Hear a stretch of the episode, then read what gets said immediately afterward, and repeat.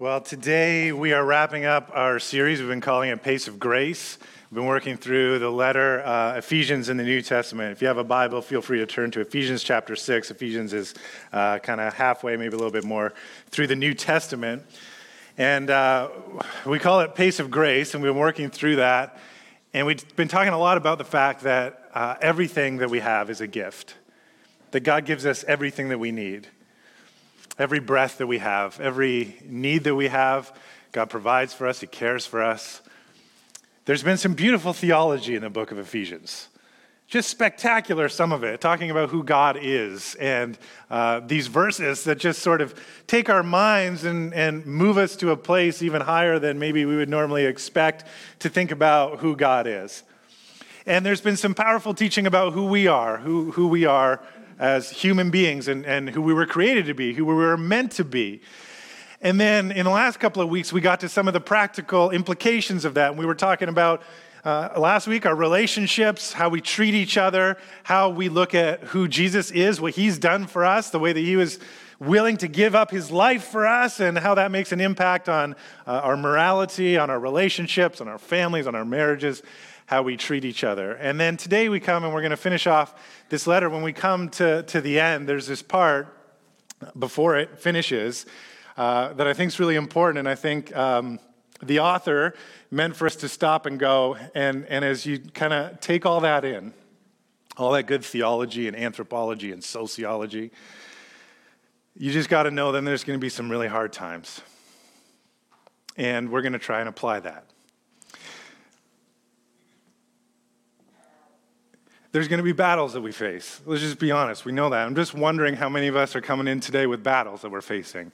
And maybe they're ones that a lot of people know about, and maybe they're ones that nobody knows about.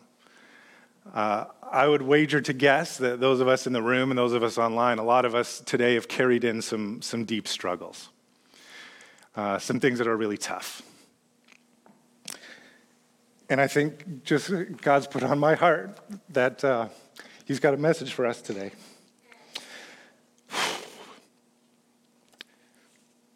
So here we go. Okay, I'm a bit of a I'm a bit of a, a suck. Just if you didn't notice. Okay, um, but I, I really do feel like God has a message for us. And uh, the first verse I want to read is Ephesians chapter six, verse ten, and it says this: "Finally, be strong in the Lord and in the strength of His might." It's one of these times in the book of Ephesians. We've seen it a few times where uh, there's this repetition of of a word. Number of different words, but here, strength. And it's like, it's overdone. Like if you take a creative writing class or any kind of writing class, uh, your teacher will probably tell you, try not to use the same word over and over again, even in the same sentence. But uh, we get that over and over in Ephesians. Uh, and it's emphasis, right? So finally, be strong in the Lord and the strength of his strength, literally, just repeating this word over and over and over. So if you've come in today and you feel a little bit weak, if you feel like I have these struggles that make me feel like I'm not enough, that make me feel like I'm overwhelmed, that make me feel like I don't know how to move forward, then today I think the message is that God wants to give us his strength. It doesn't just say, just be strong, just gut through it. That is sometimes the armor that we put on, isn't it? We go through a hard time and we go, I'm just going to pretend that I'm okay. I'm going to give the impression to people around me that I'm okay. I'm just going to kind of, you know, grab myself by the bootstraps and pull myself up and, and I'll get through this somehow. Maybe we try and ignore some of the things that are really bothering us or some of the circumstances that are happening around us. Maybe we try not to go too deep with our emotions. Maybe we try and ignore some of the practical things in our life that have to get worked out. There's all kinds of ways. Sometimes we get really aggressive when we're upset or we're struggling. Sometimes we get passive aggressive uh, with people around us because we don't want people to think that we're weak or that we're struggling. But here we start with be strong in the Lord and in the strength of his might or his strength. You be strong in the strength of the Lord and his strength. You don't have to be macho or aggressive or passive aggressive or you pretend or ignore, but you today can receive, as we have seen all the way through this message, the grace of God that gives you strength. And that's my prayer for us today. And for all of us who might come in just acknowledging we're fighting a battle. We're going through a struggle. To today know how we might be strengthened in that struggle, in that battle. It says, verse eleven, put on the whole armor of God, that you may be able to stand against the schemes of the devil. For we do not wrestle against flesh and blood, but against the rulers, against the authorities, against the cosmic powers over his, this present darkness, against the spiritual forces of evil in the heavenly places. You know, last month I was officiating a wedding, and uh, I was officiating. There was another pastor who was giving the message. I was doing part of it. He was doing part of it. He was giving kind of a charge or a message to the couple. And he got up and he preached from Ephesians chapter five. He preached some of the message that we talked about last week uh, about love and submission and how it works to put somebody else before you and how important that is in a marriage. Um, and that, that if you want your marriage to work, really that's a huge principle, a uh, really common one that we talk about at weddings. And then he said this amazing thing. Because uh, he said, but it turns out like in marriage, you're going to fight. You're going to be tempted to fight. You're going to get upset with each other. Uh, you know, there might be times where you're really just emotionally charged and you just want to tear that other person down in a huge way. And then uh, he, he goes, you know, we're reading Ephesians five and we're talking about loving and submitting and what that looks like. And then he goes, and then I want to remind you, when it comes time, when you feel like it's time to fight, remember it's not each other that we fight. Ephesians six tells us who we're supposed to fight, where the real fight is. And then he read this passage, that you may be able to stand against the schemes of the devil. We don't wrestle against flesh and blood. We don't even wrestle against each other. Our real problem, we don't always understand this, is not against our enemy, our people enemies, the people that are making our lives difficult or are really making our circumstances difficult. Yeah, we do to a certain extent. But the real fight, who we're really supposed to fight, are the powers, the evil powers, some of them seen, some of them unseen. That's what we have here when it talks about uh, the The, the, against the rulers and against the authorities. Some of that probably means, in this context, the political rulers or authorities that are being oppressive and that are uh, making life difficult or impossible for some people. And then against the cosmic powers over this present darkness, spiritual forces that we often don't see. That we need to realize that while we have struggles in this world, and there are a lot of struggles that we can see and we can feel and that maybe are very obvious to us, there is a battle that is not always so obvious. And that there is a spiritual dimension. Now, I want to be careful here and tell you something, because as we go through that, we're going to talk about our, our battles, we're going to talk about our struggles, we're going to talk about our prayer lives, how we kind of enter into that spiritual space. I don't want you to walk out and go, as long as I say a little prayer, my life is just going to get better tomorrow. My battles are going to disappear. My struggles won't be there. All of a sudden, everything's going to be easy. Some of our battles, I'm just going to be honest with you, are going to, they're going to be long battles. They're going to go on longer than we wish that they would go on. Sometimes we're going to be in, in the middle of a struggle and we're going to think, man, I thought I would be done with this by now. I thought this would be resolved by now. I didn't think my life was going to look like this at this stage. I'm going to be real about that. There are going to be things that will be required of us to fight those battles, practically speaking. There might be things that you're going through right now, and, and there are steps, practically speaking, that you need to take. You might be really battling with your mental health. And today, maybe even today, one of the words that God's going to speak to you in strength is that one of the strongest things you can do today is go and ask for help, is go talk to a counselor. There might be family issues you're struggling with, and, and you might really need to struggle with it. There might be relationships where really hard conversations are necessary that you're going to need to wade into. There might be financial issues where you got to stop and go, my life may need to really change to fix some of this stuff. There might be some really practical things that you need to do. And I don't want you to walk out here of here and go, man, if I just pray the right prayer, then, then all my problems, those problems are going to go away. Because I, I don't, I think that God could and might change things very quickly for some of us circumstantially. I won't take that away from God. He can do it. He has done it. I've seen it. But today, what I really want to concentrate on is that I think God wants to give us the strength in the middle of those battles and to know that it might not be the only thing we need to do, but the most powerful thing we need to do is pray. So hear me. I'm not saying say a prayer and expect all those things to go away. That, that's the only solution. But what I am saying is that oftentimes in the middle of the practical things that we're dealing with and struggling with and the things that we can see and we know about, there is a deeper reality and a more powerful level of that battle is happening spiritually. Do I just pray and forget about all the practical stuff? No, no, no, no. But listen, some of us, we're fighting in our own strength. We're trying to live in our own strength. And I would wager that if we just could see the things that nobody can see and we were all super open and vulnerable, there'd be a lot of us coming in today. Maybe it's not today. Maybe it's in the future. Maybe it's in the past. But we would come in and go, I've got to this place where I just can't do this anymore. I don't have enough strength for this circumstance. I don't have enough strength for this battle and for this struggle. And that's what we're coming to here in Ephesians. What do the battles look like? I can't give you a comprehensive list. But I think the attacks that will come on us will sometimes look like guilt, shame, discouragement, fear, temptation, maybe overwhelming anger, disappointment, resentment, despair, anxiety, depression. Maybe it's difficult circumstances of all kinds, attacks on your character, your well-being, in some cases, perhaps even your life.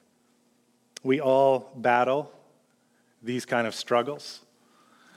We go through these kind of things at different times in our lives. So we come to this passage that says, man, we've talked all about how amazing God is and how powerful God is and how loving God is and how we see it in Jesus Christ and who you're created to be and, and how that works in. And now we just know we're going to come to these points where we just recognize that there's a battle.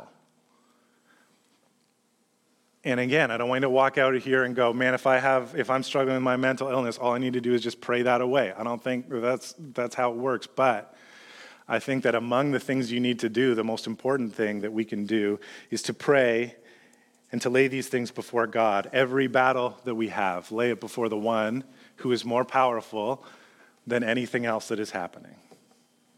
And I think it's him that gives us the strength to do what we need to do then, what we can do, what we can control, and perhaps to accept the things that we can't control. So in verse thirteen it says, therefore take up the whole armor of God, that you may be able to withstand in the evil day, and having done all to stand firm. Stand, therefore. You remember what I just said about the repetition? Like, you're not supposed to do this in writing. Are you getting this one? So that you could stand. Because what happens in a battle? Who wins? It's the person who's standing at the end. That's how you win a battle, is that you're standing at the end when nobody else is. If you're the one that's knocked down, that you're you're, you're killed, you lose. But to stand means to stand firm. This word, it means to be unmoved. It means to be ready and prepared, to be strong. So knowing that there's going to be times, if it's not now, there will be times where things are difficult. We want you to be prepared, to be unmoved, to be ready, to be strong, to stand even when you're overwhelmed, even when there are these circumstances that are coming. And what is it? It's at the evil day. What's the evil day? Well, we don't know. Uh, commentators argue about that a little bit. Some of them says the evil day uh, is a specific day, that the writer is thinking of a specific thing that they're anticipating happening for their original audience. Um, you know, there's going to be this great persecution. There's going to be this event. Maybe uh, the powers that be are are, are pushing to to uh, attack us in a certain level. Maybe he's thinking of something specific. Maybe he's thinking of something in the future. Some people, this is like future. Uh, we maybe even think like when the world is going to end. Uh, and some people think maybe it's just just every day. It's the evil day, when the evil day comes. Evil in the Bible, oftentimes, the, the word can mean, we, we think of that very, um, sometimes spiritually charged, but evil can also just mean trouble. Like just when the day comes and it's it's a bad day. This is a bad day. This is the day I didn't want to happen. This is the day where I'm struggling, I'm hurting, I'm disappointed, I'm anxious, I, I, I'm in despair. This is the day, that's the evil day. And so perhaps it's just that day. And isn't that so relatable? Just the day where Uh, this isn't what I wanted to happen today. This is this is just, this is tough. This hurts. That on that day you could stand. So he says, verse fourteen, stand therefore, having fastened on the belt of truth and having put on the breastplate of righteousness and as shoes for your feet, having put on the readiness given by the gospel of peace. In all circumstances, take up the shield of faith, with which you can extinguish all the flaming darts of the evil one, and take the helmet of salvation and the sword of the Spirit, which is the word of God. This is what we often refer to um, as the, the spiritual armor, uh, or the armor of God, as we had in verse thirteen. And uh, I want to talk a little bit about how we can take those tools that God gives to us, and we can appropriate them, we can use them in our lives. So instead of armoring up to be macho, oh, nothing's wrong, I'm fine, or ignorant of our, our struggles and just saying, uh, I don't, I'm just not going to think about it, um, or in some way pretending or, or whatever we might do to try and protect ourselves. What if we accepted the armor of God? Number one, take the belt of truth. What does that mean? It means faithfulness and loyalty in this context. The belt of truth is faithfulness and loyalty. A belt in battle as armor, so not just a belt that holds up your pants, but a belt as, as armor is going to be what holds everything together. So yeah, most of us, we might wear a belt to hold up our pants, but if you had a bunch of weapons or even tools, this is where you would put those weapons or the tools, and it's going to hold it close to your body, so you're not trying to hold everything and you're clumsy and you're dropping stuff and stuff's falling out of your pockets and all that kind of stuff. It's let's keep things all together. It speaks of integrity. That's what living with truth is, not just being knowledgeable, but being a person of integrity, a whole person, integral, which means I live by what I believe, and what I believe is true is how I attempt to live. That's integrity. I am one whole self. It's not I say one thing and I do another. It's being faithful and it's being loyal. That's what's going to hold you together even in tough time, is to be an integrated person. The opposite of being someone of integrity is that your life disintegrates. It falls apart. There's a piece over there, but it doesn't really fit with this piece and that piece and that. So we decide who we are, and then we live that way wherever we are and whatever we're doing. On Sundays in church and on Monday at work and on Tuesday at home and whatever we're doing, we become people who are faithful to what we believe. And that, you know, isn't just some kind of moral floating off thing. It's just be who you believe that you are and live how you believe you ought to live. So we've been in Ephesians, and we had a week right near the beginning when we talked about uh, who in this letter does God say that we are. And we talked about that we're chosen by God, we're blessed by God, we're redeemed by God, we are holy, which means we're set apart by God, we are His. So who am I? What does it mean to be a whole person? Well, I take these things and I take that into my day every single day. I am chosen because I'm loved. God has chosen me. God has chosen you. I am blessed. There is a God who wants good for me and is speaking good into my life and about my life. I am redeemed, which means I am not perfect, but I'm bought with a price. I am forgiven. My guilt has been taken by Jesus. I'm holy, which means I am His. I am not on my own. That there is something about my life that is deeper than just the physical stuff of my life, but I am actually part of who God is, and I am set apart to have meaning and purpose. I am His, and so are you. So living with integrity, if you believe these, and you might not believe these at this point, but if you believe these, means that's how I live every day. And I got to remind myself of who God says I am. That's the belt of truth. That's what keeps everything and all these tools close by, so that when I run into battle, I've got what I need. And person of integrity, so that it doesn't all fall apart. Number two, the breastplate of righteousness. This is a breastplate is protection for your vital organs, all right? You cover up the stuff that could kill you. So this is important protection. What kills us? Unrighteousness, for example. What does it mean to live righteously? It means doing right and practicing justice. Righteousness, sometimes we think of just as kind of personal morality. Okay, that's part of it. Righteousness in some ways is just right action, right? It's living, doing the things you're supposed to do. But it has the connotations of being very social. It's how you treat people, specifically how you treat people who are oppressed or don't have enough. What do you do for those who are struggling because they don't have enough to eat, or they don't have a place to live, or they've been oppressed, or they've been uh, the victims of some kind of injustice? Well, you know what really protects us in our lives, vitally speaking, I would say maybe even protects our soul, is that we actually care for one another, and we act in such a way that shows it. Right actions, which means the way that I live helps other people live and live well, not just something that's selfish for me. You know, selfishness is an incredible attack on who we are and our integrity, isn't it? When we live just for ourselves, well, how do you protect yourself against being selfish and being self-absorbed and always thinking about yourself? Well, righteousness, start living for other people. Talked a lot about that over the last couple weeks. Put others' needs ahead of your own. Man, go to fight against the powers of evil that threaten our soul, that tell us that life is all about getting more and having more and getting ahead. Well, what about the people who aren't getting ahead? What about the people that don't have enough? You want protection against that sickness for your soul? It's the breastplate of righteousness. We care for one another. That's why we've been talking so much over the last couple of months as we've regathered about what it looks like to be in community with one another and to care for each other's needs, because it has to start here so that it can go out everywhere. We have to start getting that message. This is who Jesus is. This is who God has created us to be, so that we can live this out in the world, this righteousness. the shoes that make us ready uh, for the gospel of peace. Talking here probably in uh, in this context, if you had shoes for battle, probably what they would have done is uh, sort of created almost like cleats that we would have, but they didn't have cleats, so they would stick nails and stuff in, or studs of some kind, into the bottoms of their shoes so that they could dig in, right? So that you can get traction, so that you're ready to move, so that you don't slip and fall, and then you're in a vulnerable position. So these shoes that make us ready for the gospel of peace is amazing, because how do you fight conflict? Conflict. Well, if you're a follower of Jesus, you fight conflict with peace and reconciliation. That's amazing, right? You don't just fight by fighting. This entire, this entire thing, by the way, it's battle imagery for people who follow a nonviolent savior, right? Someone who told us uh, when people hit you, you don't hit them back. And so the imagery is maybe very violently in some ways, but all of the actual specifics are, but we don't fight the way that you might think we're supposed to fight. So how do you fight against conflict? How do you fight against in your family when people are fighting? How do you fight against people who are slandering you? How do you fight against people who are saying bad things about you, making life hard about you, fighting you? Well, you fight with the reconciliation of the gospel, with things like forgiveness and grace. It's been given to me, I give it to you. Let's end this conflict. You can't always do that because you can't control other people, but you control how How you fight. How do you fight? I'm going to fight with peace. I'm going to fight with forgiveness. I'm going to fight with reconciliation. It's very powerful. It's what we've, hopefully, uh, if you're a follower of Jesus, you've already received. You've received grace. I didn't make my way to God because I fought for it, but because I was forgiven for it. So how do I fight conflict in my life?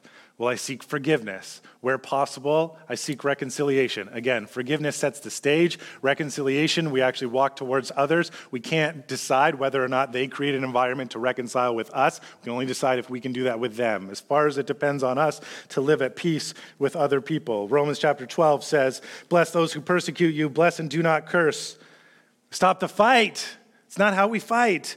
Rejoice with those who rejoice, mourn with those who mourn, live in harmony with one another. Don't be proud, but be willing to associate with people of low position. Do not be conceited. Take the fight to a different level. We fight differently. The gospel of peace. The shield of faith. Again, this protective imagery, the shield that you would hold out, probably thinking in battle of uh, a shield that's four feet in length, can cover almost your whole body, especially if you crouch down and need to. And the faith is confident trust in and receptiveness to Christ and his power that protects us against the attacks, as we read, that come against us. So we walk out and we say, what's going to really protect me is this confident trust, not in what I can do, but in what Jesus has done for me, and that he can fend off the attacks that come toward me. What he's given us, we have faith, again, that we're forgiven, that we're cho- chosen, that we're blessed, that we're redeemed, that we're holy, that when attacks come against us that say otherwise, we believe in what God says and what, what Jesus has done for us.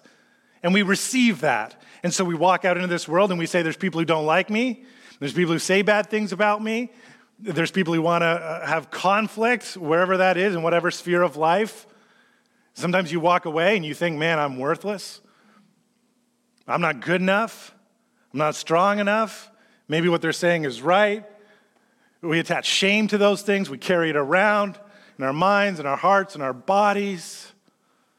The shield of faith says, I fend that off with what God says about who he is and who I am. What do the burning arrows look like that are talked about here? Again, uh, I can't give you a, a, a complete list, but I think it's things like maybe temptation to do impure or unloving things, maybe false teaching, persecution, doubt, despair, lies against who we are, against who God is. We come to the helmet of salvation. So protecting, um, again, something totally vital, a, a, a helmet, protecting your head, or in this case, maybe we're, we're meant to think about our minds and what we think about, and of salvation, that God has already rescued us. Salvation's a rescue word. He's already saved us. He's already rescued us. And I like to come to this point because up to this point, you might say, well, I'm trying to be a person of integrity, and I'm trying to fight through it. I'm trying to be strong. And you might be convinced that I have to do all these things in my, my own power. I'm, I'm trying to fight the conflict with peace and forgiveness, but that's so difficult. And, and I'm trying to have the belt of truth and be a person of integrity, but I, I get challenged. Well, the helmet of salvation reminds us, hey, in your mind, remember, this isn't just you. This is what God's done for you. Hold your mind protected. be strong. And then the sword of the Spirit, which is the word, which is a crucial weapon. A sword cuts us deep. It makes us vulnerable. It goes inside of us, that God's word by his Spirit speaks to who we are, speaks to our, our, our inner uh, position. We, we go to that deeper level where we can get at what really matters. This is what the word of God is. What's the word of God? The Bible, probably, but more so the work of the Spirit of Jesus working inside of us, capital W, word, speaking the truth that we've talked about, speaking about who we are. So protection from that which threatens our souls, the most important part of us, the part that integrates all of us, the part that we really are, our identity. Then, if we're going to put on this armor, and by the way, we read earlier in this letter about uh, the new self. This is what it looks like to put on the new self. Put on the armor of God, who God says we are. Live that out. It'll look like uh, integrity, justice, reconciliation, faith, salvation, and the Spirit of God moving in us. This makes us battle ready, right? We rely on all of these things that God gives to us. This is what we seek to live out. This is what protects our lives from real evil, whatever that might look like. Sometimes very mysterious. We're not really sure. And as we seek to do that, how do we do it? How do we appropriate all of these things? In verse eighteen, it says, it's a continuation of a sentence we just read, praying at all times in the Spirit, with all prayer and supplication. To that end, keep alert with all perseverance, making supplication for all the saints. And also for me, that words may be given to me in opening my mouth boldly to proclaim the mystery of the gospel, for which I am an ambassador in chains, that I may declare it boldly as I ought to speak. And so here we have Uh, the writer basically saying, and I'm praying for you, and I want you to be praying for me, and I want you to be praying for each other, that as we take all of these things and we ask God to protect us and make us ready and strong to stand on the evil day, whatever bad day come against you, whatever terrible circumstances, whatever pain and struggles in your life, to stand and to stand strong at the end. How do we appropriate all this? We gotta, we gotta take it to God. We gotta lay it before him. You know, the most powerful, again, I don't want you to walk out of here and say, I don't have to do anything in my life. I want you to walk out of here and saying, the most important thing I can do is pray about these things. And God will give me the strength to do what I need to do, and the strength, perhaps, to accept the things that I can't control.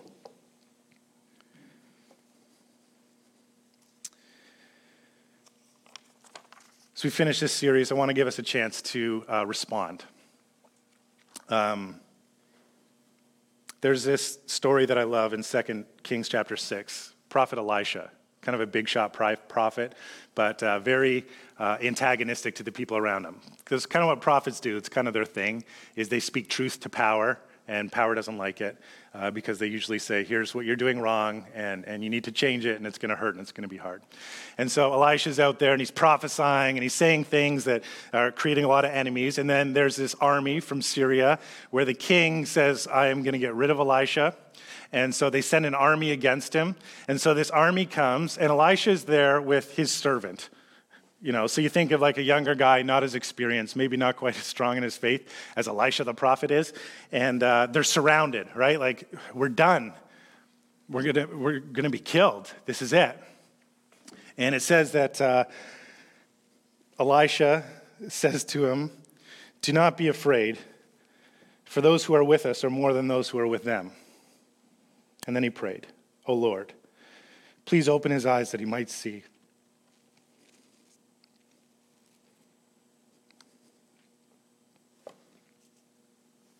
So the Lord opened his eyes, and the young man, and he saw, and behold, the mountain was full of horses and chariots of fire all around Elisha. That all of a sudden he looked and he saw. Because this last part of the, the the passage we read, did you see it? It talks about, um, you know, persevering. It, it talks about um, this this difficult times, and, and and Paul's just saying we gotta we gotta pray, we gotta persevere, and. You know, he he he wants them to their eyes to be opened. And could you imagine, could you imagine how often we just we see our struggles so clearly. We see how big they are. We see the army that comes against us, metaphorically. We see the obstacles that seem just so big, and it's like, this is it. But today my prayer is that your eyes will be opened and that you would see something that you normally can't see. And then all of a sudden, instead of just the army against you, you would see the army for you. All of a sudden he sees those who are with us are more than those who are against us.